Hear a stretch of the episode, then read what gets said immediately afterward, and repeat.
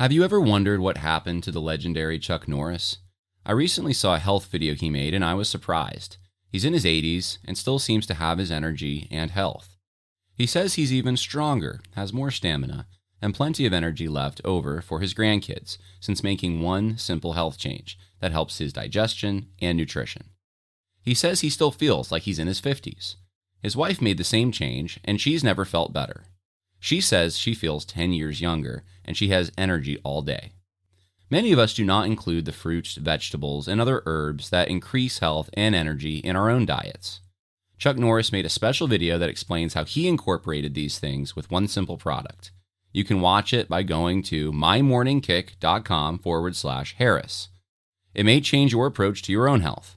Once again, that's mymorningkick.com forward slash Harris.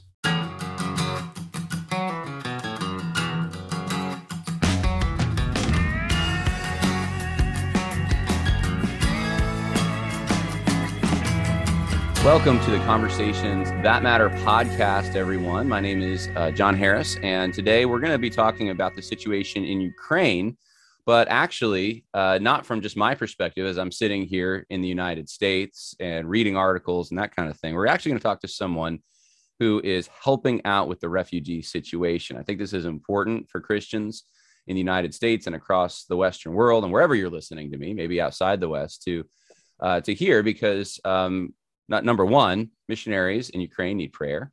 Uh, they need resources right now. And uh, there are a lot of people that uh, their lives were just uprooted and they're they're having to travel to different places, seeking refuge. And uh, and Christians across the world can help with this. So um, this is a, a, a unique situation, hopefully a temporary situation. But uh, with me today to discuss this is uh, Jacoby Nelson, who uh, is a missionary in the Odessa region uh, in Ukraine. If you look at a map, it's it's in the southern uh, western region of Ukraine. And he's with Mission Impact Alliance. You can go check out more about uh, Jacoby's um, m- uh, efforts there at mission impact alliance dot org. And uh, Jacoby, I really appreciate you joining me. Oh, thank you for having me. It's a pleasure. So it's very nice to actually meet you for the first time because I've followed you your channel for uh, two or three years now. So. Yeah, well, it's, I appreciate it. I mean, I, I didn't really want these circumstances to be the, the, you know, situation in which we're talking on a Zoom call, but uh, right. you know what, th- this is what's happening. So uh, you're there, you have eyeballs on what's going on. Um, first of all, I think everyone wants to know, how you doing? Are you okay? Uh, where are you? That kind of thing. Uh, I, considering what's happening, I'm good. Um, I feel a responsibility to try to be a pillar in the situation for my wife and those around me. We're actually house sitting for a pastor right now. So we have a couple teenage kids here we're watching. And there's a couple other girls, one from Kiev, another uh, two from Odessa. One's currently in the States, but she'll be back. And, you know, when we when we first left, everyone was feeling quite panicky. And you didn't uh, feel, you were emotionally traumatized, go, standing in the line to go out of the border for thirty-six hours. And I was driving without sleep and you can barely think straight because of everything going on. Uh, so I've been just trying my best to be stable. So to help them feel more stable, the girls that are around me and the kids. And uh, I, we're blessed, but you know, every day, it's hard not knowing when your city might get hit next or hearing the different stories of something else getting shelled um, and, and various other stories that are, are, are horrid, basically. Uh, so, you know, it can be a little bit of a roller coaster. And so, yeah, but we're, we're um, far better than we deserve. And we try to keep that perspective that everything we have and is just because of grace. Yeah, well, I'm I'm glad that you're safe, and uh, it sounds like y- you kind of got out before, um, or at least the region you were in. It, it doesn't sound like you know there were uh, there there was gunfire forcing you out immediately. You kind of got out ahead of that. Am I am I right in saying that? Or well, how um, yeah, there there hasn't been heavy gunfire in Odessa yet, by okay. the grace of God. Uh, because the nearest city on the southern coast is Mykolaiv. They've done an exceptional job of holding back the Russian advance. Okay. And the ships, there was uh, several ships waiting with amphibious boats off the coast at, at the time when everything was most hot and the Russians were making the most advance, and they had like three days of really bad weather. Ah. So God was really answering prayers, that, and they haven't really been a- and on the they haven't really been able to surround Odessa. We were concerned because the soldiers coming from Crimea westward through Mykolaiv got hung up there, and then the ships weren't able to attack. And then there are soldiers in Transnistria on the eastern side. So if they, if it had worked out for them, they could have encircled the city. But there's a lot of people waiting for them there, a lot. Right. So it's heavily fortified. Uh, we woke up, I think it was the twenty-fourth at five a.m. I heard we were already expecting the possible uh, invasion, especially after we watched Putin's hour-long uh, wacko speech. and I and uh, five a.m. heard explosions, and our original plan was to stick around and just try to help our church or help others there. We didn't know what that would look like. It was like, let's wait, see what it looks like on the ground, and how, pray for wisdom and how to respond. And we thought, we'll just help people here. But everyone we were contacting to see how they're doing or if we could help was trying to get out of the country. And my wife's little brother, who's more like a son to her, because she played a big part in raising him, is in the military academy. So he's there in Odessa. So his parents don't want to leave because he's there. Her father is on reserves because every male from eighteen to sixty gets automatically placed on uh, conscription reserves. And then her grandma's there. So her whole family is still there. Even her cousins sent uh, their wives and, and children out, but stayed behind. And I thought that um, it's not, worst case scenario were to happen, it would be so hard for my wife to, uh, you know, lose people in her family and her husband as well, because I was prepared to stay and help, or possibly stay and fight or volunteer. Uh, but I made the decision we should leave. So on the third day after the explosions, we uh, had uh, two friends trying to leave on the train station, but couldn't get on a train. So I invited them to join us, and we loaded up in a small RAV four, the four of us and two dogs, with all, oh, all wow. the luggage we could fit. Yeah. And uh, stood, waited through a thirty-six hour line, several kilometers of cars to get through the border crossing. But once we got here, we were super blessed, because uh, one of the ladies we brought is the, um, she runs a Reformed Christian book publishing ministry called Tulip. And she, uh, they have a ministry here called Coram Deo, which is a uh, nuthetic counseling type thing. And my wife's in the school, and several of uh, friends. And so we had a connections to a pastor here, and they put us up in a, a comfortable home. Their parents are in uh, Dubai on vacation, so we were staying there, and now they left for Dubai, and we just transitioned to their house today to house sit for them and do a little babysitting for a couple uh, refugee kids also. Gotcha. Um, you know, for people in the United States, when they hear about Ukraine on the media, uh, mainstream media, they're generally it's focused on Kiev, and Ukraine is a big place. It's one of the, you look at it on a map, and uh, yeah. you know, there, there's so many things going on in so many uh, parts of that country. Um, and so I, I wanted to ask um, just about, uh, you know, the reason that we're having you on mainly is to just get you resources so you can do what you're doing. But the, the refugee situation, uh, you know, how have you been addressing that? You, you, you shared a little bit with me, um, but what are the needs right now? Uh, what kind of resources do you need uh, that we can provide? Every day has been different. Whatever God places in front of us, we just try to help. Uh, people started sending money the first few days, so we quickly had like twelve thousand dollars.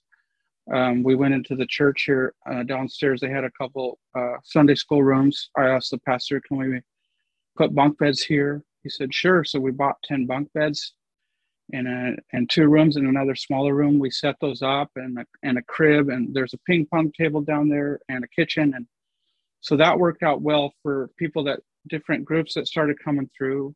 And I, I drove uh, a guy to the border who his wife sat through that long line in the car and could, was so tired she couldn't drive anymore. Mm. I drove it was a stranger, but somehow we got connected. I drove him there to his wife, and then I found a couple ladies with three kids. I offered them a ride back. They wound up staying at the church. And their friend who was in Odessa called us for similar help. Uh, so giving people rides to train station, giving people money for bus rides, helping them find places in Romania. We have missionary friends there. We have contacts in Germany.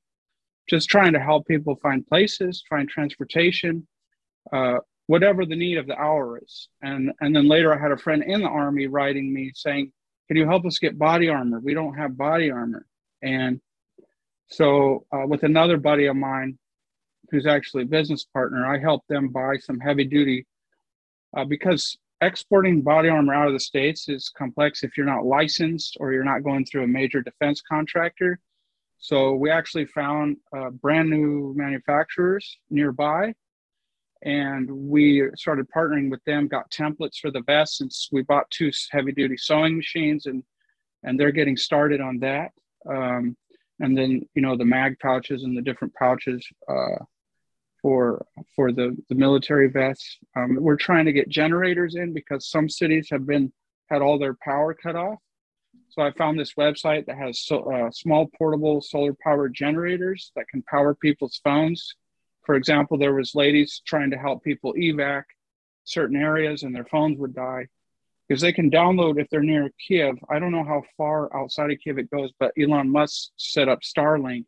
Right. So if the internet does go down, they can use Starlink, but they still need power. So we're trying to get certain places, power, solar power banks, power banks, generators.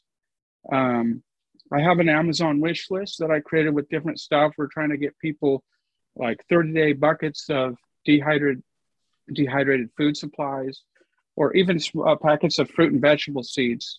Um, currently, I, I bought a few books, uh, survival kits in event of a nuclear uh, event and what to do. So I, I was gonna read those today and tomorrow, make a bullet point list and uh, send it out to people in, in Russian and Ukrainian. My wife and her friend uh, started volunteer with some humanitarian relief that came from the States just to translate for the medics.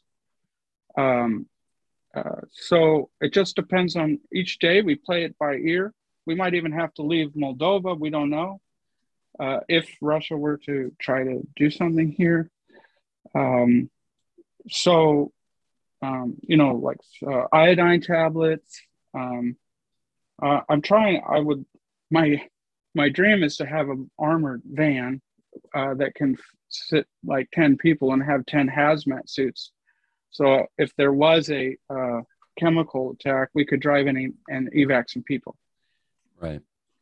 Or at minimum, I can produce uh, instructions for what to do to keep yourself most safe, like get to a high story in the building and and at least have some uh, potassium iodine tablets, I think they're called. So we've been trying to, you know, it's been a learning curve because I'm not a survival expert or anything, but just trying to read about body armor, read about Um, the situations, um, uh, the different types of armored vehicles, um, and and you know that's like we're not it, we don't need to have an armored vehicle, but that would you know. Uh, so it's a matter of basically the needs are endless. There, there's so many cities that have needs, and different drivers can go in. Oh, I, I have a connections, yeah, to different drivers at a different border crossings.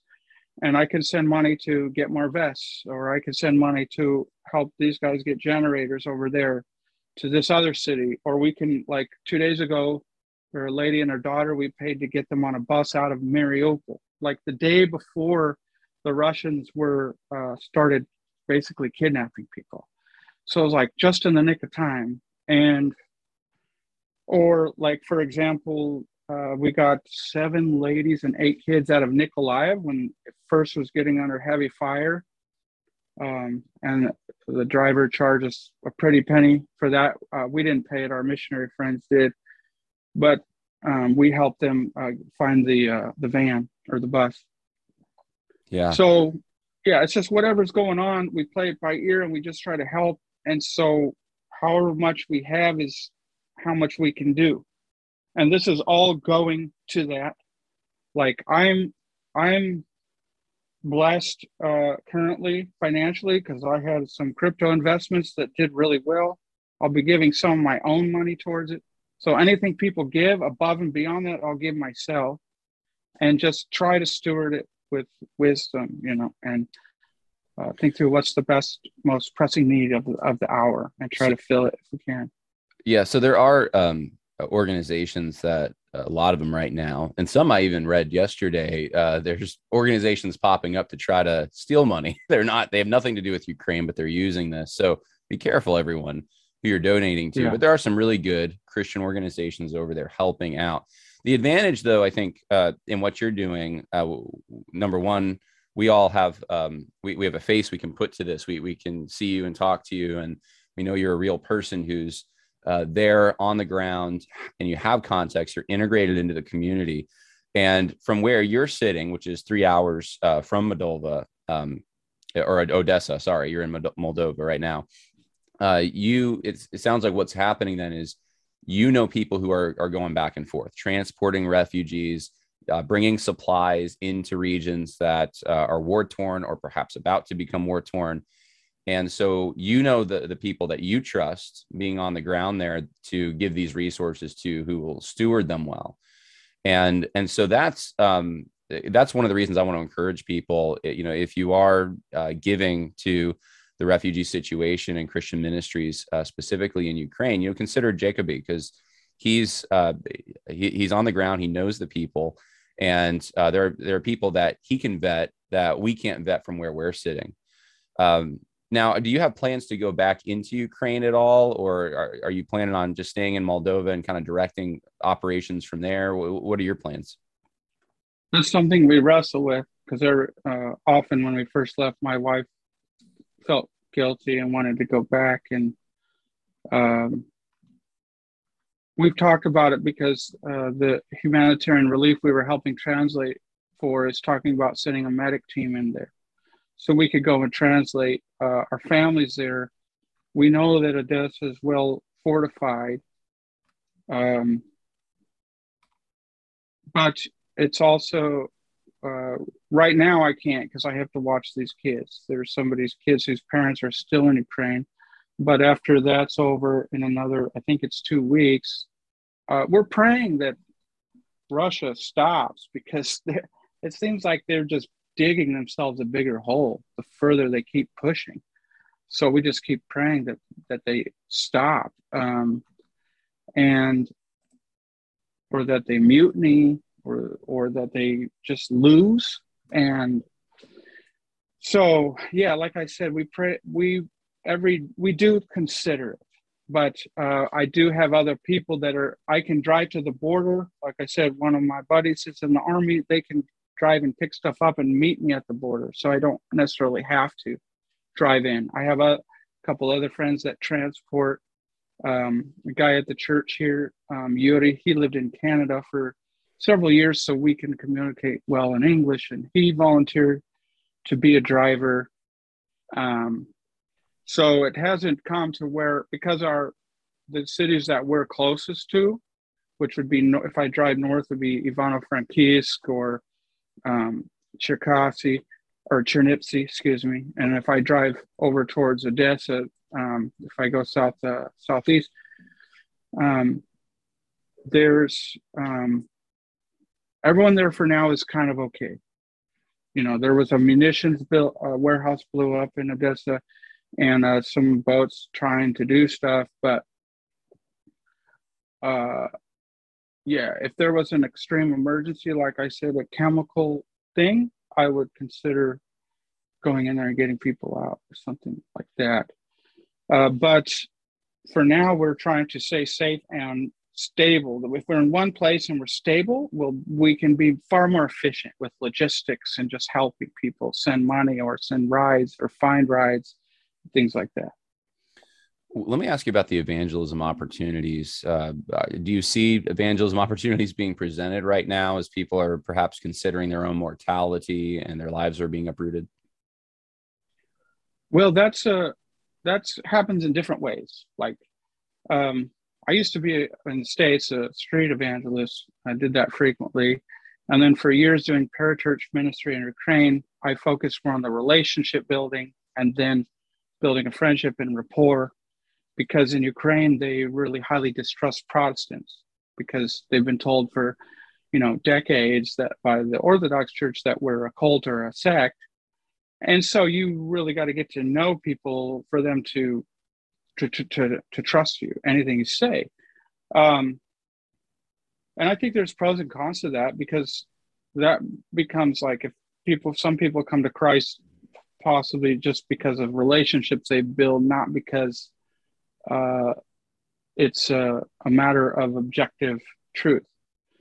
So, uh, but as far as just sharing the gospel, like I said, that there's just mercy, practical mercy ministry, where you're giving people that are tired and wet and walk for several kilometers to get across the border a ride. You take them to a warm place, get them food. And I don't, you know, you, you chat with them and get their story, but you don't necessarily might not that first night drop the gospel on them, but they're hanging out at the church, and the guys at the church, there's uh, deacons and elders helping us that speak their language. They share the gospel with them. They get invited to the prayer meetings and the, and the Sunday service. Um, there's two families staying at uh, what was uh, uh, a rehab center that we now put these two families of refugees in. We bought them a trampoline today. So we just, a lot of it is just trying to, to serve, and then opportunities, uh, be Christ to them. And then at other times, it's more like, I see, I'm not sure called to share the gospel. I'm called to disciple people. So I just do my best to share my perspective from a robust Christian worldview about the events that are happening, and live my life as a servant and as someone who's giving and as someone who stands behind what I believe for, for several years. And I've made several Ukrainian friends over the years, so I think they see my dedication. And uh, a lot of them I've had one-on-one conversations with in the past, and they haven't received the gospel. A few may have, but, um, you know, they know what I stand for. I'm very outspoken and very clear about it. When we did English Club for ten years and English camps, we shared the gospel frequently. Um, what, what my actual... if I can share kind of frustration has been is uh, I feel like I'm explaining the gospel to Christians a lot, whether it be explaining how communism isn't compatible with the Christian worldview, how they're basically different worldviews, um, or this like, let's not tell people that they're sinners right now, let's just uh, lick their wounds. And there's Uh, a time and place for that, but like if I uh, walk in and somebody just had a um, bomb dropped on their house or was being raped, I wouldn't just jump into uh, talking about how sinful they are. But what I've been trying to help people see is that we are exceedingly sinful, that we're idolaters by nature, that every breath we have in life is a, is a, a A gift, it's a grace. Everything good we have is grace. We don't deserve it. And uh, to try to help even other Christians I know have this perspective, because I see a lot of um, people angry at Russians, and it's hate Russia, kill Russia, Russia bad. And, you know, the facts are, uh, and they know this, they just, a lot of them don't want to think about it right now because they're being, you know, attacked, but the, there's a lot of corruption in Ukraine and a lot of leftist policies being advanced, and a lot of abortion is super high. Mm-hmm. Uh, terrible things happen in the orphanages. Um, it's, you know, natural for people to cheat. Uh, it's just a post-Soviet culture, um, and th- there's a lot of light. There's a lot of wonderful things God is doing, you know, but it's a hard climate. And just trying to say, shouldn't we now be crying out to God for the sins of our leaders, for our own sins, and acknowledging that? Um, and I'm not telling that like to people's face when they're in the thick of pain. I'm more posting these things on social media so people can think about them in their own space. And for even the Christians to think about, like, how are we, if we think they, like, because my perspective, I, I don't know if you would agree, but um, I assume you would, uh, is that we all deserve God's wrath immediately, now. And if we're not Christians, the Bible says the wrath of God abides on us. And we are rejecting God, and we worship created things. Our heart is we're always worshiping, and our heart, our desires, our will, our what we think about and what we love is not God. And, and if we don't pursue God by nature, that we're sinners by nature, dead in sin. And but people will say, but we don't deserve this. Ukraine doesn't deserve this. I'm not saying Russia's justified in what they're doing. They're absolutely not. They're stealing land. They're killing civilians. Uh, you know, they don't belong here. Uh, not to mention they're like, like Machiavellian liars, and the professional liars. And so, but my point is to say, yes, Russia definitely has issues, but we are can't have a self-righteous attitude, because we need to see that, humble ourselves under God, because the Chaldeans, right? The Chaldeans were sent to judge Israel for her sins, but then later God judged the Chaldeans for doing so. And that's kind of how I see this possibly. I don't know what God is doing overall, but I know the West is uber corrupt, Russia's uber corrupt, and Ukraine is not an innocent angel. Um, uh, the people need food, they need help, they need comfort, and we are giving them that. But they also need to know that they are uh, desperately sinful and have a desperate need for a savior who is far more glorious and beautiful in all the implications of the gospel in life than what this world is trying to build through state. So there's a hardness ideas. there, uh, but the, so is there an openness though? I'm because of the what's going on right now. Do you see any um, openness yet, or, or are you hopeful that it'll lead to an openness that wasn't there previously? Well, I've only like uh, a handful of people that I'm in person interacting with. Most of it is helping people over the phone, um, and this is. Um, case by case. Everyone is in their different place. Some people are like, I feel like if I'm giving someone a ride and I just start, now listen to me tell you the gospel, I feel like I'm saying, I'm giving you a ride, you owe it to me, listen to me, the Christian guy, tell you this. So I don't force that on them. I just uh, ask them about that. Their um yeah I've been just situation. wondering what, what kind of questions people are asking, if they're if you're just sensing in them a, more of a softness, that's all. If, if people are I, more I can't say I think everyone is. Some people are hardened, some people are um I know that uh the Christians are the Christians woke up and very uh you know feel a just a tenderness to pray a lot more um and to cleave to God. And other people, I can't say for sure, actually. The the the elders of the church that are with the ladies every day there, they could tell you better than I can, actually. And that's something I should ask them. Yeah. Because they're sharing the gospel with them and reading the Bible with them and things. And some of the, the resources that people in this audience send will go to them, I'm assuming. And um, I know that's important. I know for me and for others that Yeah, we, we definitely want to help with the physical needs. That's certainly a huge part of this, um, people suffering. Uh, we also want, the reason we would want to give to a Christian uh, ministry is because we, we we want the gospel to be present in that. We want um, the opportunity to repent, uh, trust in Jesus uh, for the forgiveness of sins to be um, uh, something that if, some, if someone is uh, going through a hard time like this, many of us in this audience uh, that are listening right now, we've gone through hard times, and those are the things that often bring us to a realization, hey, we need the Lord. And so we want people um, surrounding them, if they need to go get a some kind of a resource, survival kit, food, generators, body armor, they're going to get that from someone who can give them the gospel. So um, so that, that's part yeah, of the reason. Speaking of Bibles, I have little Gospels of John in Russian, and I give those to everybody Praise that God. I uh, yeah, give it, come in contact with. And I just wrote them about ordering more today. So Good, good. Yeah. yeah. So, so that's something to pray for, it sounds like. And I'm, I'll be um, just pitching it to you too in a minute. Like, what do you think we should pray for? But one of the things that sounds like to me from what you're saying is we need to pray for uh, a softness, uh, that the hearts, uh, yes. hard hearts mm-hmm. would soften, would, they would, um, that people in Ukraine would um, realize that they're sinners too. And that's, Vladimir Putin is not the only sinner on the face of the earth, right? It's not, Russians aren't yeah. the only people that sin.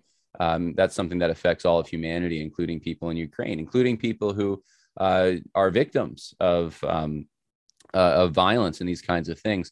And, and and even more so, we need to realize that now when life can be cut short so quickly. So let's pray for that. Uh, in fact, I, I think we should probably close this this show with prayer. But, you know, tell me, uh, if you would, you know, what other things can we be praying for here in America? I can tell you what I've been praying for, uh, softness toward the gospel, God to open the eyes of even Zelensky and the other members of his uh, cabinet. And um, I've been tweeting at them the gospel now and then, um, uh, um, that God would uh, confound and confuse the enemy, that he would make uh, the soldiers' aim true, that he would uh, keep them rested and emotionally strong and alert to fight well, to protect our loved ones, to protect our home. Pray for um, provision. Um, pray for conviction of the Russians, that they would have a conscience, that they would mutiny, that a lot of these people have family in Russia and Ukraine, and they hear the stories from their family, what's happened, and Russia doesn't give them the true story because they have a monopoly on the media there, so they can slant the story any way they like. That's one of the reasons I've been telling people Putin is not a champion of conservative Christian values. There's no freedom of press. There's no freedom of speech. People go on the street to protest. They're beat down to the ground and arrested. Same thing in Belarusia. If you get arrested in Belarusia, you get gassed or something terrible like that. And that's another Putin regime. So, so many things you can pray for. And, um, you know, for the drivers, the guys that are driving in uh, food, that they'd be safe. Uh, most of them don't have armored vehicles. That the, the stuff they're driving, tens of thousands of dollars, sometimes pallets of food and medical supplies, that it would reach its destination. Yeah. Um, what about for yeah. your family, Jacoby? Uh, what about you and, and your uh, your wife? And, you know, how can we be praying for you? That I can be an encouragement to my wife and disciple her in, um, in thinking about this well. Um, um, that we steward this opportunity well for the glory of God, and just give us strength to continue serving. Yeah.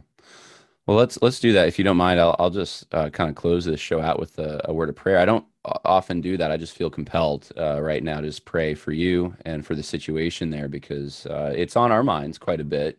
Every time we look at a, we're walking past a, a T V, it's usually talking about Ukraine somehow. And, um, and that's a good reminder, I think, to us that, you know, hey, pray for Jacoby, pray for the missionaries you might know there, pray for the people of Ukraine, pray for the gospel to go forward. We know that beyond anything else, that's the hope. That's, that's what needs to happen. So, um, so a lot of mind. pastors, a lot of Ukrainian pastors need prayer. They're in there alone and have sent their families out, and they're trying to serve and help people and encourage people every day, making videos to encourage their flock. So they need prayer for sure. Mm-hmm. Yeah. All right. Well, let's pray. Father, we thank you for Jacoby. We thank you for the ministry that you've given him there in Ukraine. Um, Father, I just pray that you would strengthen him, Lord. I know uh, it's been rough the last few weeks. He hasn't gotten a lot of sleep, and thank you for bringing him to a safe place now, Lord. But I know it's weighing on his heart, the needs of the people that are in Ukraine, Lord, people he knows personally. And Father, use this audience and uh, other Christians in the United States and other places, Lord, to help uh, in with the needs of the saints there. Also, Lord, um, we pray for the gospel to go forward, that people who aren't saints, who don't know you, Lord, would hear about you. And in this time of desperation, that they would look to you, and um, that you would provide the missionaries uh, that are there, the words that they need, and um, that, Lord, you would use uh, every dollar we contribute, Lord, uh, to, to this effort, Lord. May, may that also go along with the gospel's message, Lord. We pray for repentance, for a softening. We pray for these leaders, Lord, Zelensky, Putin, um, even our leaders, Lord, here in the United States and across the West that are involved yes. in this. We just pray for humility, for repentance. Uh, Lord, we know that uh, there's uh, a lot of blame going around a lot of different places. No one's hands seem to be completely clean in any of this. And um, it's a shame because there's a lot of people suffering, Lord, that are um, that, that weren't part of any of the decisions made. Uh, and so we pray for just repentance, Lord, and that you would bring a revival to Ukraine specifically, Lord, uh, in, in this time of conflict. We thank you for your son. We thank you for salvation in him. And uh, in Jesus' name we pray. Amen. Well, well, brother, uh, we'll be praying for you. And um, awesome. Thank you. Thank you for what you're doing. Thank you for um, helping people. I know you didn't have to do this, but uh, you know you, you're you're choosing to, and uh, it means a lot. So we kind of have to. We're here. We got. Yeah. We got to do it. Well, yeah, yeah. Keep me updated. So thank you. Yeah. Easy. Praise God. Thank you. All right. God bless.